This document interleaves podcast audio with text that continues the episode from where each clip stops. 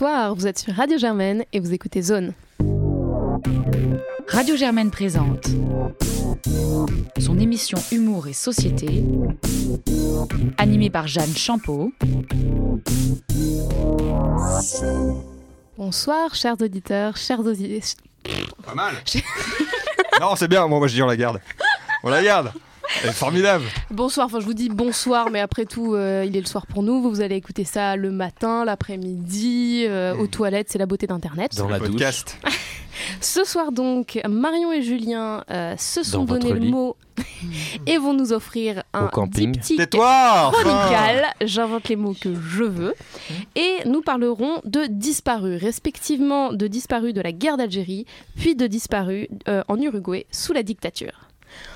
Alors c'est l'inverse, mais, mais oui, absolument. Ah Tout à fait. le refaire Elle a fait un conducteur J'avais fait, Elle un a fait un conducteur, mais j'ai donné mon conducteur. J'ai donné Vas-y, mon conducteur à Maxime qui s'occupe de la technique. Merci Maxime. Bonsoir. Bonsoir, à tous Maxime. et à Bonsoir. toutes.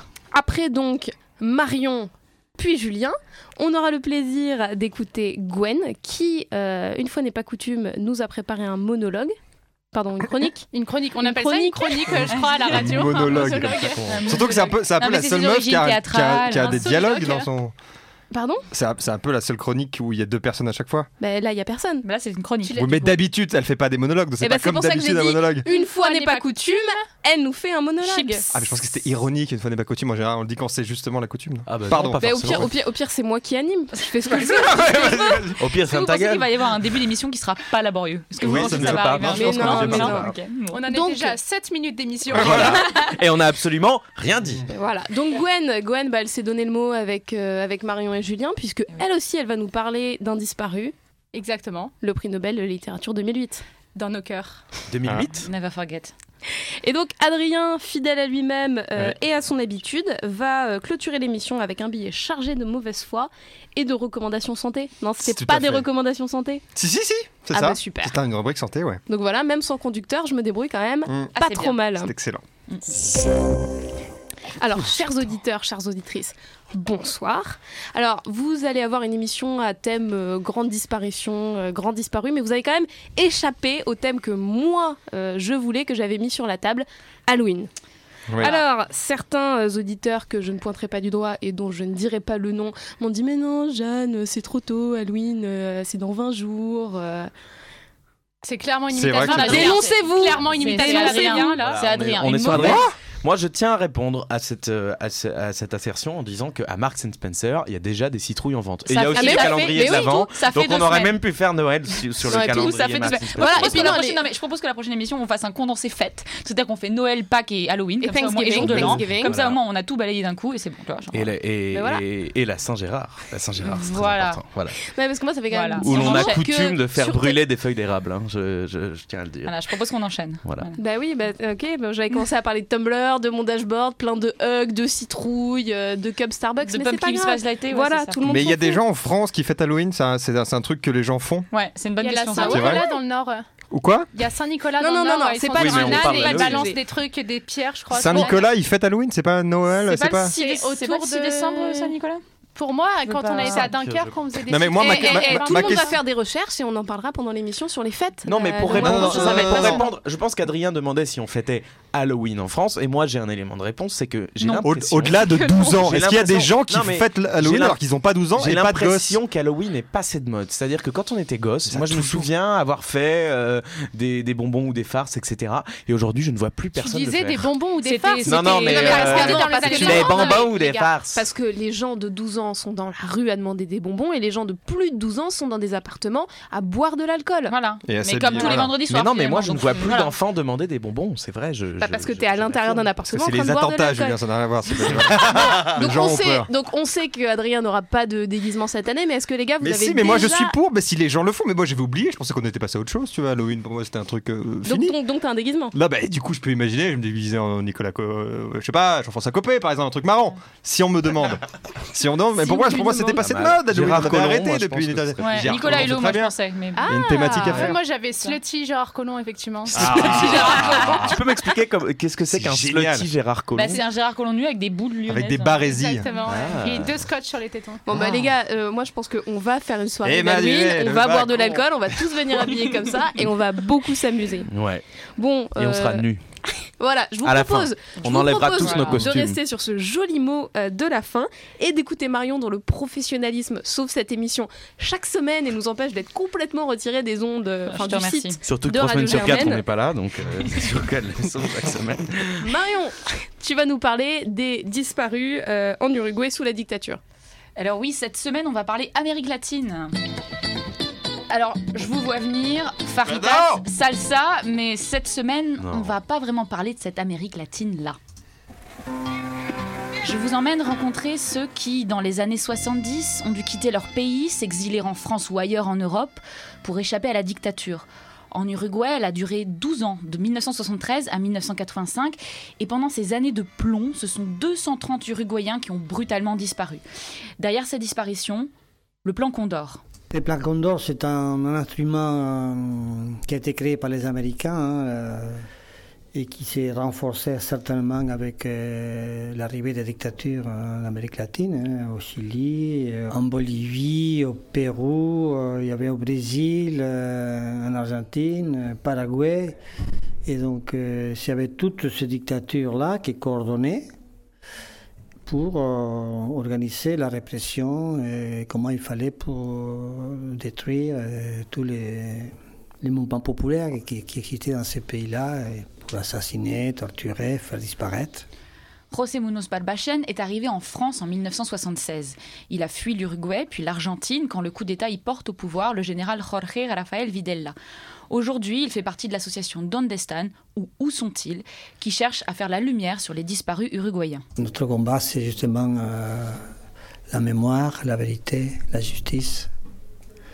Et c'est un combat qui, qui dure depuis plusieurs années. C'est un combat difficile parce qu'on n'a pas souvent euh, nos gouvernements ne nous suivent pas toujours parce qu'il y a une. Moi, je, je vais le dire- je vais vous dire comment je le pense. Il y a une sorte de, de, de secret, de pacte hein, entre les militaires et certains combattants de, de l'époque qui ont décidé que les disparus faisaient partie des gens qui, qui étaient morts dans la lutte. Sauf que beaucoup parmi nous, on n'est pas d'accord avec ça parce que nos camarades qui, qui luttaient, euh, ils voulaient certes un monde meilleur, euh, on, avait des rêves, mais les familles ne sont pas responsables de ça. Mémoire, vérité, justice, trois mots d'ordre pour ces Uruguayens en exil, des objectifs difficiles à atteindre, l'Uruguay ayant passé à peine la dictature tombée en 1986, une loi d'amnistie mettant fin à toute poursuite contre les militaires ayant violé les droits humains. Mais alors, euh, quelques-uns ont pu être retrouvés euh, depuis cette époque? Alors, si quelques enfants enlevés et placés par le régime argentin dans des familles de militaires proches du régime ont été retrouvés, c'est malheureusement pas le cas de l'immense majorité des disparus, une raison de plus pour continuer à se souvenir et à chercher, selon Marie Angeles Calamar. Il y a plein de gens qui ne sont pas encore retrouvés et parce que ça reste dans la mémoire, même si les gens disent qu'ils s'oublient, euh, les gens qui ont vécu tout ça, ils disent qu'ils s'oublient, ça reste dans la mémoire. Donc euh, c'est important. C'est important pour ne pas oublier, pour que ça arrive plus jamais. C'est pas qu'en Uruguay, en Argentine. Je pense que ça peut arriver aussi dans des autres pays. À l'heure actuelle, seuls quelques militaires ont été condamnés pour ces atteintes aux droits de l'homme, dont l'ancien dictateur Bordaberry. Les fouilles continuent pour retrouver les corps de ceux qui ont été enlevés ou tués. En 2013, la Cour suprême uruguayenne a déclaré que les assassinats, tortures et disparitions n'étaient pas des crimes contre l'humanité et étaient sujets à prescription. Et ce, malgré la condamnation de la Cour interaméricaine des droits de l'homme deux ans auparavant. Pour autant, José ne perd pas espoir. Tous les 20 mai, il y a une manif qui réunit de plus en plus de jeunes. Et c'est énorme.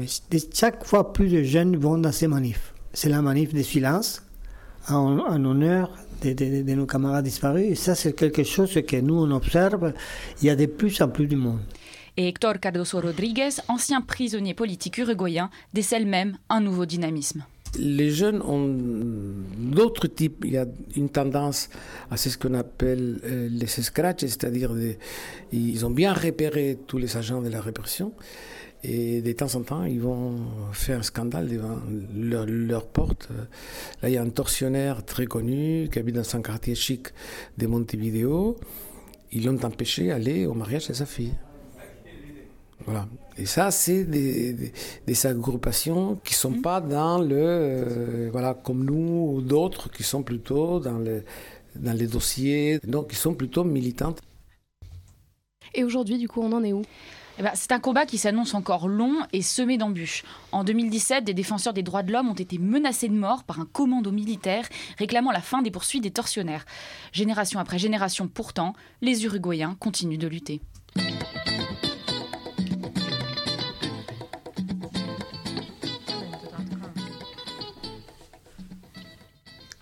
Et donc, euh, à part euh, la manif euh, du 20 mai, c'est euh, c'est un combat qui a beaucoup de, qui, qui est assez médiatisé et surtout en dehors de l'Uruguay, on en entend parler. Quoi, toi, comment tu t'es euh, Bah, moi, j'ai tombé sur le moi, sujet je suis tombée sur une- un événement. En fait, ils font une cantine tous les vendredis soirs avec euh, l'association d'Andestan et du coup, on rencontre les gens là-bas. Mais c'est vrai que moi, j'avais jamais entendu parler des disparus uruguayens. On entend parler des Argentins, Moi des. Chiliens. Mais en fait, voilà, les Uruguayens restent un peu disparus parce que, enfin, disparus. mauvais, Mhm. mauvais jeu de mots. Mais en gros, ils restent euh, moins connus que leurs, euh, leurs homologues argentins et chiliens, quoi. Et qu'est-ce qu'elle mène comme action en France, cette, euh, cet assaut là Bah, ils mènent des, des actions de sensibilisation et puis surtout ils récoltent des fonds pour aider les associations uruguayennes, euh, dont une association Ils qui transfèrent des fonds à des associations qui font le travail sur place, j'imagine, parce que la vraie, la vraie enquête, elle se fait pas Bah, depuis la France. Voilà, c'est ça. Ils cherchent, mais après ils cherchent aussi des descendants qui sont en Europe. Donc des descendants qui ont été placés dans les familles argentines et qui maintenant ont notre âge ou un petit peu plus vieux et qui sont en fait des enfants euh, uruguayens qui ignorent leur propre identité. Et il y a pas mal d'exemples d'en- d'enfants qui à 30, 35 ans découvrent qu'en fait euh, leurs parents ont été tués, enterrés ou jetés dans le, un, un rio et puis euh, voilà, ils ont été élevés par des familles de militaires euh, favorables au régime. D'accord, mais du coup, les enfants, ils- effectivement, ils étaient majoritairement placés dans des familles en Uruguay ou en dehors de l'Uruguay En Argentine, en Argentine parce que c'était euh, en Argentine que les militaires étaient le plus proches du régime, qui était actif par rapport au plan Condor, qui a genre, essayé de tuer tous les po- opposants politiques à travers le continent. Et du coup, ils étaient placés dans des familles argentines ou dans des familles chiliennes, mais plus euh, majoritairement argentines. D'accord, bah merci beaucoup Marion pour euh, cette chronique encore une fois euh, très éclairante, très instructive. Et bah, du coup, on va continuer euh, sur cette, cette ligne pédagogique avant qu'on qu'on sature nos micros de bons rires euh, Bien gras. Voilà. Julien, tu vas nous parler d'autres disparus, cette fois des disparus de la guerre d'Algérie. Oui, et pour commencer, je vais, je vais vous raconter une histoire. Nous sommes boulevard Telemli à Alger. Nous sommes le 28 février 1957, aux alentours de 17h. Le boulevard qui serpente entre les collines qui plongent vers la côte semble tout droit sorti d'un roman de Camus avec ses trolleybus et ses immeubles neufs qui cachent la mer. C'est là, au 133, qu'habite Mohamed Ouamara, un industriel de 45 ans avec sa femme et ses sept enfants. Et c'est là, le 28 février 1957, aux alentours de 17h, qu'il est enlevé par le 3e régiment de parachutistes de l'armée française. Les paras s'installent dans sa maison pendant une semaine. Deux inspecteurs militaires en civil la pillent et enlèvent le plus jeune fils qu'on emmène voir son père, qui est enfermé dans une, dans une villa en banlieue d'Alger. Mohamed Ouamara a été frappé, torturé. Son fils le reconnaît à peine et il ne peut se lever et marcher sans aide. En août 1959, deux ans plus tard, sa femme abandonne les recherches. Aujourd'hui, on ne sait, aujourd'hui encore, on ne sait pas où se trouve son corps. Le sort de Mohamed, c'est celui de milliers d'Algériens, plus ou moins influents, plus ou moins ordinaires. Au moment de la bataille d'Alger, quand l'armée française a durci ses pratiques, avec la bénédiction du gouvernement, ils ont été enlevés, torturés et tués. On ne connaît toujours pas les circonstances de leur mort, ni leur lieu de, sé- de sépulture. Et ces histoires, je les ai trouvées sur le site 1000 autres, qui recense les 1010, di- les 1010 disparus algériens dont on a retrouvé la trace, aussi fugace soit-elle, dans les archives. Il y a un facteur retraité de 70 ans, décoré de la Légion d'honneur, une jeune fille qui venait d'avoir 15 ans. Tous ont fait l'objet d'un signalement de disparition et dans leurs fiches, on retrouve bien souvent cette phrase glaçante qui fait office de point final pas de réponse de l'armée. Et d'où viennent-ils euh, ces témoignages? Ce sont les restes d'un fichier longtemps resté secret établi par la préfecture. Attends, je vais recommencer. Ce sont les restes d'un fichier longtemps resté secret établi par la préfecture d'Alger. Après quelques semaines de ce qu'on appelle la bataille d'Alger, les disparitions sont nombreuses et pour apaiser la population et continuer ce que l'armée française appelle pudiquement la pacification, la préfecture décide de recueillir les plaintes des familles qui cherchent un disparu. L'histoire que je vous ai lue date du printemps 1957. En septembre 1958, c'est plus de 2000 noms qui sont recensés par la préfecture. 70% des plaintes resteront sans réponse et le fichier, pourtant connu par l'armée depuis sa création, est resté secret pendant 60 ans jusqu'en septembre. Comment est-il devenu public? La redécouverte de ces dossiers, on la doit à un historien, il s'appelle Fabrice Risseputi, et c'est dans le cadre de recherches qu'il a exhumé le fichier aux archives nationales d'outre-mer. Personne, pas même les avocats des victimes, n'avait été autorisé à le consulter, et Fabrice Risseputi a réussi à retrouver 850 noms dans ce fichier, et grâce à deux autres sources, 1010 noms en tout ont été mis en ligne le 15 septembre. Pourquoi le 15 septembre? Eh bien pour répondre au geste d'Emmanuel Macron qui reconnaissait ce jour-là la responsabilité de la France dans la mort du militant Maurice Audin. Maurice Audin était un mathématicien algérien, communiste et pro-indépendance. Enlevé par les forces françaises, son corps n'a jamais été retrouvé et c'est le seul des disparus du fichier à avoir obtenu une reconnaissance officielle après 60 ans de bataille politique de sa veuve. À l'occasion de cette reconnaissance, Emmanuel Macron a fait une autre promesse, celle d'ouvrir à la consultation publique les archives des disparus de la guerre d'Algérie. Un geste fort, symbolique qui marque l'histoire de la bataille mémorielle sur cette guerre, certes, mais ce n'est pas aussi facile que ça, car pour les historiens qui planchent sur cette question, cette ouverture risque en réalité de ne pas changer grand-chose. Tu as, non, tu as, tu as une relance après. Pourquoi Julien? Ben, il y a plusieurs raisons, elles sont techniques mais aussi historiques. D'une part, pour trouver un nom dans un fichier, il faut que celui-ci ait été inventorié, que le carton ait été ouvert.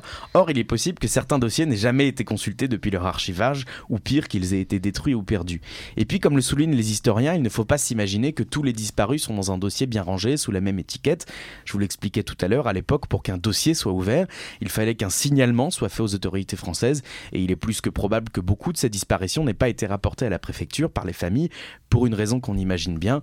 Dans le contexte de répression massive de la fin des années 50, il était impensable pour beaucoup d'Algériens d'aller demander des comptes à l'armée française. Difficile dans ces conditions d'évaluer précisément combien d'Algériens ont disparu pendant ces années de conflit. Ils font d'ailleurs l'objet d'une véritable guerre des chiffres. En 1958, la préfecture disait 2039. Le secrétaire général de la police, Paul Tightgun, qui a dénoncé les violences militaires en Algérie, les estimait à plus de 3000. Et puis il reste tous ceux dont l'enlèvement ou la mort a été ordonné verbalement. Pour eux, il n'y a pas de fichier, pas de lettres, pas de traces, comme ces 3000 disparus d'un camp de prisonniers évoqué par le général Ossar SS à son, à son procès en 2001. Leur mort est silencieuse et leur bourreau impuni.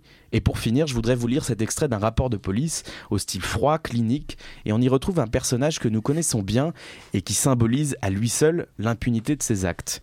Le rapport relate l'enlèvement de Yayaoui Abdenour, qui a pu en réchapper et raconter son histoire à la police.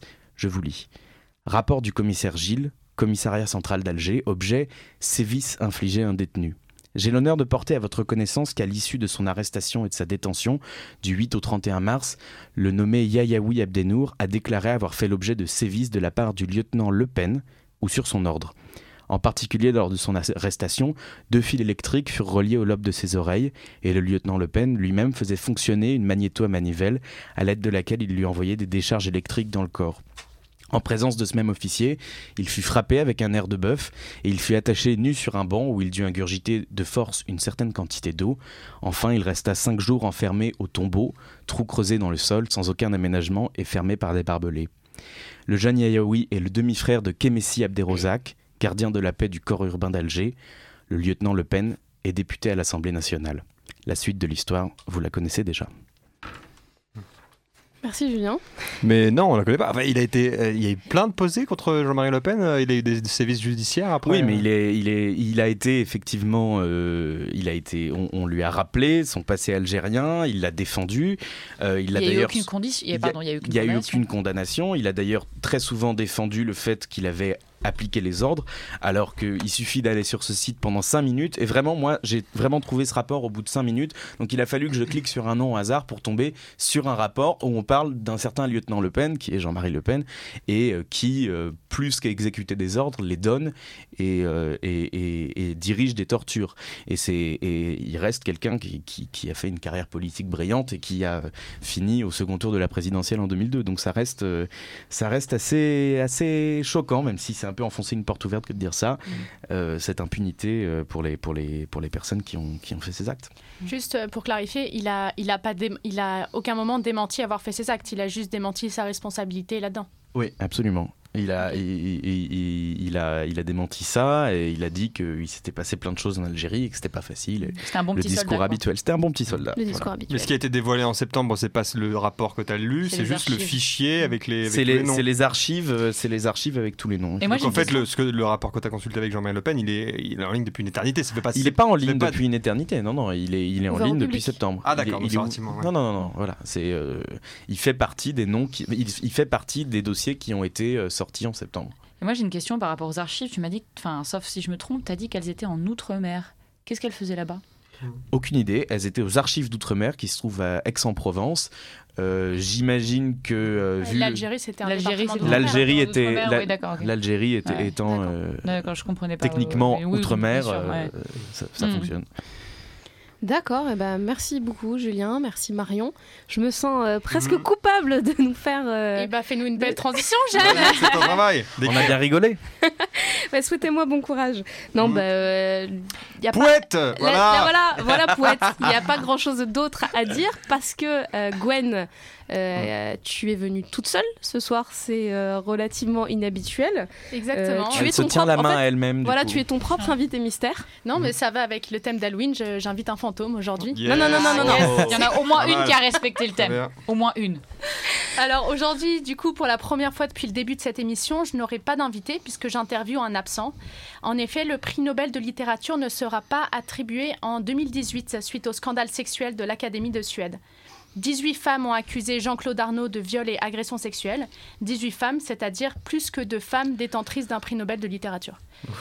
Euh, comme il y a de toute évidence, euh, c'est vraiment le bon moment Non, pour c'est rire pas là drôle, c'est c'est frappant, pardon. oui, non, non, mais comme il y a de toute évidence quelque chose de pourri au royaume de Suède, je vous propose de fonder notre propre académie ici, euh, entre nous, qui délivrera le prix Tony Harrison en hommage aux 25 ans de la nobelisation de cet auteur.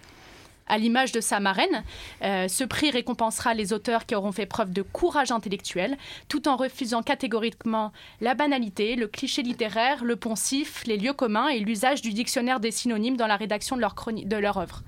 Euh, par humilité avant tout, j'ai décidé de m'exclure moi-même de la course, et ce malgré un compte Twitter qui mériterait au moins une nomination. Euh, Alors ça, c'est le moins qu'on puisse Ouais, dire. valide. Cette nouvelle académie aura à cœur euh, d'étreindre les bouillonnants changements qui transpercent la trop lisse surface d'une littérature convenue pour accepter toutes les nouvelles formes de l'écrit portées par la modernité. On a eu l'an dernier le chanteur Bob Dylan. Pourquoi ne pas imaginer, par exemple, un prix Nobel qui irait à un mangaka, à un écrivain de série télé ou à un journaliste de faits divers, par exemple? Voici donc mes suggestions qui sont bien sûr euh, ouvertes au débat puisque euh, cette académie se fera dans la collégialité et on choisira tous ensemble les, prochains détenteurs euh, de, de notre prix. Donc dans la catégorie théâtre et vaudeville, je nomme le feuilleton de l'été, digne héritier des textes d'Alexandre Dumas, j'ai nommé l'affaire Benalla, un récit haletant écrit à plusieurs mains dont l'écriture ciselée nous emporte toujours là où on s'y attend le moins. Dans la catégorie Halloween, puisque c'est le thème non officiel de cette émission, je tiens à remettre une mention honorable à Madame Erika Blancard, responsable des ressources humaines de ma boîte, qui chaque mois rédige ma fiche de, de paye. Très, très difficile de rendre euh, les guillemets audibles. De, donc ma fiche de paye de stagiaire. Seule une grande écrivaine peut produire de tels frissons de terreur à sa lectrice en plein jour. Dans la catégorie euh, dialoguiste, euh, dans la catégorie dialoguiste, dont le précédent détenteur était Jacques Audiard, je verrais bien Hans Ackermann pour ses dialogues de films comme euh, Le plombier se videra trois fois, dont Marion et Adrien vont vous lire un extrait tout de suite. Mais pourquoi y a-t-il de la paille partout? Mais pourquoi portez-vous un masque? Hum, Mais pourquoi est-ce que tu ne sucerais pas ma bite? Ou encore euh, cette, euh, cette séquence touchante par sa métaphore filée dans le film Sueur Roide. Je suis tellement mouillé que c'est une piste de bobsleigh en bas. Il sera euh, également grand temps d'enfin décerner un prix littéraire à la fanfiction érotique. Vous aviez vraiment les cru que j'allais laisser ça de côté. Non, Gwendoline Non, mais j'étais, j'étais très déçue tout à l'heure. Non, Gwendoline, on en a déjà discuté mille fois. Excusez-moi d'interrompre l'émission, hein, je suis le technicien, mais je dois intervenir. Non, non, mais, mais, mais très rapidement. euh, On a déjà reçu beaucoup de plaintes d'auditeurs dégoûtés. Il faut que tu arrêtes, tu dois te renouveler. Mais je te promets, là, c'est vraiment Maxime. différent. Euh, C'est c'est un auteur sérieux. Elle s'appelle euh, euh, Gwen, Gwenali euh, Hoot. Euh, enfin, elle, elle écrit des poèmes pamphlétaires. Tu vas voir, c'est poignant de réalisme. Bon, euh, non, à mon tour de proposer un prix en, en toute collégialité. hein. Euh, je propose le prix de la prochaine chronique à Adrien Lac, puisque euh, nos chroniqueurs euh, sont même pas capables de trouver leur chute tout seuls. Donc, euh, Ah, bah, Adrien, donc, c'est vachement- Adrien, c'est à toi. Du coup, je suis vachement surpris, enfin. Mais du coup, en fait, t'avais un lancement à la base. Pour moi. Bah, il y en a plus. bah oui, mais il y en a plus. Mais Du coup, il y en a plus. Gwendoline Bon, fait bah, tout. Poubelle le lancement. Poubelle. Non mais poubelle, euh, poubelle le conducteur, poubelle euh, mes lancements. Poubelle la vie. Voilà. Ouais. Ah bah, allez, allez, je Waouh. sors. C'est- Adrien, Adrien, C'est une émission qui se comprend un peu au fur et à mesure. Bon bah du coup bah alors, là t'étais censé me demander quelque chose et j'ai dit, bah oui bonjour bonjour Jeanne bonjour à tous bonjour chers collègues hein, mes très chers collègues bande de petites salopes. Alors comme ça c'est fini les conneries c'est fini les chroniques musicales les interviews débiles les reportages euh, sur des interphones d'immeubles non non on a décidé de faire des... Je me sens personnellement visée, mais merci Non. de m'en soit souvenu. Quoi. True story. On a décidé de faire des trucs sérieux, du dur, de l'actu, hein, de la question internationale. On se préoccupe de la misère du monde, hein, comme si ça vous intéressait. non mais l'hypocrisie, quoi, franchement. Bah, nous, au moins, on fait semblant. Ouais, bah voilà. Mais enfin, je sais qu'il n'y a pas deux jours, je voyais Marion balancer aux flics toute une famille de réfugiés latino-américains qui se planquaient dans son local à poubelle. Voilà, tout le monde sait que Julien nettoie religieusement toutes les semaines la gégène de son grand-père qu'il conserve sous un linge blanc dans la chambre, de- dans sa chambre. Et Gwen, on sait très bien que la seule littérature qu'elle a vraiment kiffé, c'est la fanfiction érotico-politique entre Macron et Benalla. On le sait. Hein, Ça, c'est vrai.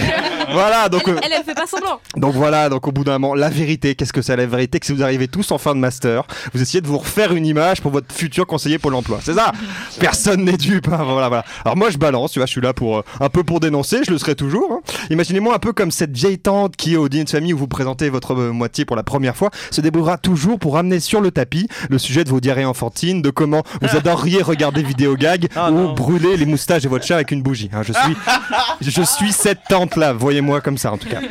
Mais Jeanne, je t'ai pas dit bonjour. Ave, Jeanne. hein. Jeanne, la très haute, la très grande. Ceux qui travaillent pour toi gratuitement te saluent. hein. Et- et- Jeanne, tout à l'heure, tout à l'heure, quand vous en avez pris plein la gueule, j'ai cru que j'allais être épargnée, mais non. Non, Jeanne, bon, tu vas être contente par contre. Là, je t'ai fait vraiment un, un vrai sujet de faillot, journalistique, pas marrant, excédant grandement mes compétences. Je vais faire un sujet santé, voilà. Parce que, voilà, parce que je pense que nos auditeurs euh, voilà, seront intéressés. Je sais que comme moi, ils ont remarqué qu'aujourd'hui, vaut mieux avoir une petite maladie à soi. Un, pas, pas grand chose, mais un petit truc pour alimenter les conversations en self. quoi. C'est cool quand la dame ou le monsieur de cantine te file ton quignon de pain et que tu dis Ah bah désolé, je suis intolérant au gluten. Ah, on parle, on parle de quelque chose. Tu vois, quand le mec te dit Tiens, finis mon activité, tu fais Ah non, je suis intolérant au lactose, on parle, tu vois. Ou quand ton père te file sa côte de bœuf et que tu lui fais bouffer toute l'assiette avec ses couverts, le bro en enfonçant bien comme ça avec ton coude dans sa grosse gorge de carniste là pour lui apprendre la que la violence contre les animaux c'est fini Mais c'est Merde être, être végétarien, c'est pas une maladie. Pardon Oui, bah c'est vrai, mais bon, bah, là on a le droit de le faire en tout cas, parce que c'est hype, que ce soit une maladie ou, ou un désordre politique intestinaire, c'est euh, voilà, c'est c'est hype. Tu peux pas faire ça avec tout, hein. Il faut d'abord qu'une influenceuse Instagram en face cam euh, parle de sa maladie avec un peu de trébolo dans la voix comme ça, et après tu peux en parler. Sinon ça marche pas, tu vois. Si, si un pote te propose un cassoulet du Sud-Ouest, tu peux pas lui dire ah non, je suis désolé, je suis intolérant aux produits régionaux de Haute-Garonne. Non, tu peux pas dire ça. Ça marche pas du tout, parce qu'on en a pas parlé, parce que c'est pas hype. Du coup, du coup, moi j'ai décidé et profiter un peu de mon statut d'influenceur pour donner ses lettres de noblesse à une maladie. Une maladie dont je souffre, comme beaucoup de Français, mais que j'ai qu'on cache en société parce qu'on a, parce que voilà, on est timide par honte. Le postillon? Non, c'est pas ça. Donc je vais, je vais décider de briser le silence. Bon, Euh, voilà. Je suis constipé. Voilà, c'est. bah voilà, donc voilà, tout le monde On en se a marre. déjà parlé. Tout le monde se marre. Euh, bah moi je trouve que c'est très stigmatisant. Tu vois, on est tous très stigmatisés. C'est une vraie maladie, il faut le dire. Et même je dirais que la constipation c'est un petit peu un mode de vie. Tu vois, tout ton quotidien est organisé autour de tes passages sur le trône. On me dit souvent Adrien, tu penses qu'à ton cul. C'est vrai. Mais, mais c'est mais c'est parce que c'est une maladie. C'était voilà. C'est moi depuis tout petit, on me lève aux figues et au jus de pruneau. Hein. Et ça m'a pas empêché de me faire virer de 18 crèches entre mes 3 et 5 ans. Donc c'était très compliqué à vivre. Faut bien comprendre que quand t'es constipé, chaque pêche est une urgence. Hein. Une fenêtre de tir à pas louper, une chance à saisir au vol. Quand c'est le moment, c'est le moment. Parce que si tu loupes le coche, t'es peut-être parti pour trois semaines encore après. On sait pas, tu vois. Moi, il peut y avoir un gosse suspendu à un balcon. Et moi, tout seul en bas, si la nature m'appelle à ce moment précis, non seulement j'escalade pas l'immeuble, mais si le gosse a une couche, je lui choure et je me barre à la recherche du premier bac de terreau. Ok? Mais ça, c'est parce que les infrastructures sont très mal pensées pour les gens comme nous. Enfin, on vit dans l'indifférence généralisée, nous les constipés. On ne fait aucun travail de sensibilisation pour faire comprendre aux gens ce que nous vivons. Enfin, les entreprises, par exemple, ne sont absolument pas équipées. Imaginez un constipé qui stocke depuis 12 jours et qui bosse dans le secteur tertiaire. Moi, je peux t'assurer que les open space ont pas le matos pour accommoder tous les gabarits. Et les gens, les gens jugent en plus. Ils sont dans le jugement en permanence. T'as pas le droit à l'erreur. Une fois que t'as pété les shots de ta boîte, tu peux être sûr que tu vas passer les 50 prochains pots de départ tout seul avec tes cahuètes et ton mousseux. T'auras pas beaucoup d'amis pour parler du nouveau CE. Moi, c'est moi qui te le dis, tu vois. Owen se bouche les oreilles. Moi, j'ai un ami comme ça qui a craqué. Tu vois, le gars. Il travaille avec son handicap et un matin il se rend compte qu'il a mal géré son planning, l'accident bête, pouf, on était le 15 du mois. Il avait conf call l'après-midi, pas le temps d'aller décharger en milieu forestier entre midi et deux. Il l'a tenté à la discrète dans une salle d'eau standard. Ah, putain, ils ont désamianté, ils ont désamianté tout l'immeuble quoi. C'était, c'était infâme, une boucherie. Il a été attaqué au prud'homme par son employeur. C'était une première. Le juge n'avait jamais, jamais vu ça. C'est monté en cours de cassation. Enfin, une, femme, deux enfants, te rends compte, une vie ruinée quoi. Yann Arthus Bertrand a fait un documentaire Vue du ciel. Enfin bref, c'était un bordel. J'aimerais- vous faire comprendre que vraiment, c'est vivre avec une toupie à ciment dans le bide. Faut, faut une rigueur militaire. Faut une hygiène de vie. C'est un sacerdoce, quoi. Alors, entre nous, on se reconnaît, tu vois, on, s'entraide, on se couvre mutuellement. hein. D'ailleurs, c'est c'est facile de se reconnaître un constipé. C'est le seul quand t'arrives à une station-service, s'il y a des shots turcs, il est content. C'est le seul. C'est pour ça que moi, je vous en parle. Moi, j'aimerais un peu partager notre quotidien et allumer, si ce n'est de la sympathie, au moins un peu de compréhension dans le regard des gens. D'ailleurs, j'organise un grand constipaton le mois prochain. Alors, envoyez vos dons. hein. Suivez-moi sur les réseaux pour plus d'expériences partagées. Et avant tout, euh, voilà, restez humains. Euh, bisous. Voilà, Gwen. Non mais attends, moi je tiens à, à témoigner en tant que colocataire.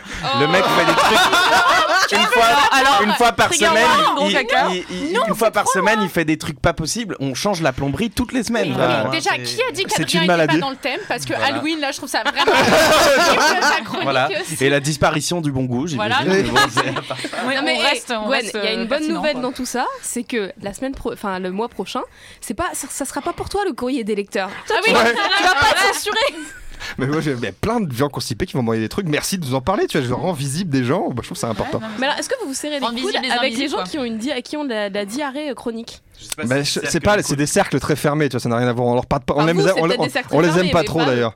Mais tu sais que tu peux te faire. Oh là là, c'est dix fois pire. D'accord, très bien. Pourquoi pas Ça, je l'ai pas mis. ça.